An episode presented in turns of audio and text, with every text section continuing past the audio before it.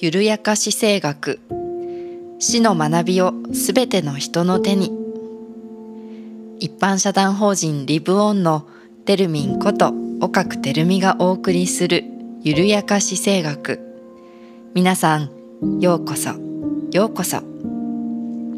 の番組は死の学びをすべての人の手に。という思いで姿勢学を自分ごとに引きつけて考えられる時間をお届けします。終わらない命はありません。私たちは皆必ず死を経験します。でも死について一人で考えるのはちょっとしんどかったり怖かったりするかもしれません。今自分自身のまた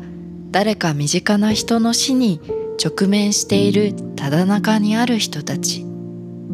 また今はまだ死が身近にないけれどこのテーマについて触れてみたい考えてみたいと思っている人たち。そんな皆さんにこの番組をお届けできればと願っています。番組の内容は死に関する身近な疑問をテーマごとに考える回。例えば死別の悲しみを乗り越えるってよく聞くけれど乗り越えるって何だろうということについて研究の知見なども踏まえながら学んだりそもそも姿勢学って何だろうというところを考えてみたりゲストを招いてその方のライフストーリーから死を学ぶ会などを予定しています。番組をお届けしている私が何者なのかここでちょっとだけお話をさせていただきます。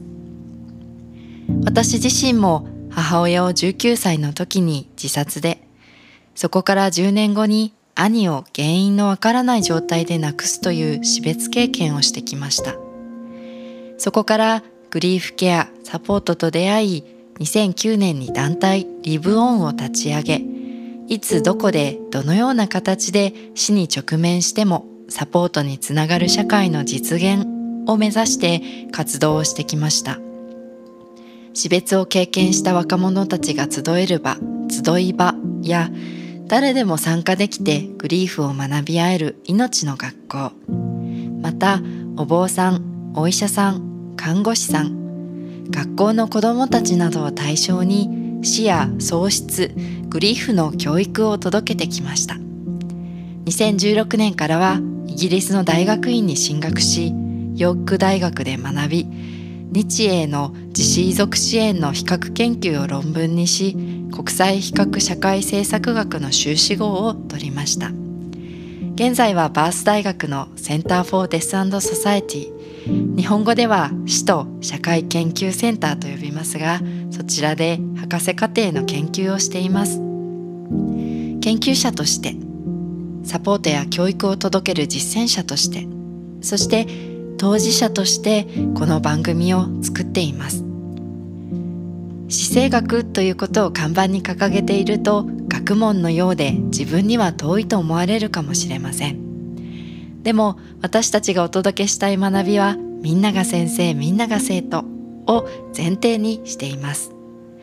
もちろん私も先生となって最新の研究や現場からの知見をお届けしますが皆さんの経験してきたことや気づきも学びの先生となっていきます。是非この番組緩やか姿勢学を一緒に作っていきましょう。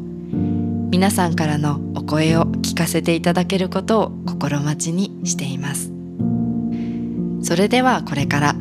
緩やか姿勢学の学びの扉を開いていきましょう。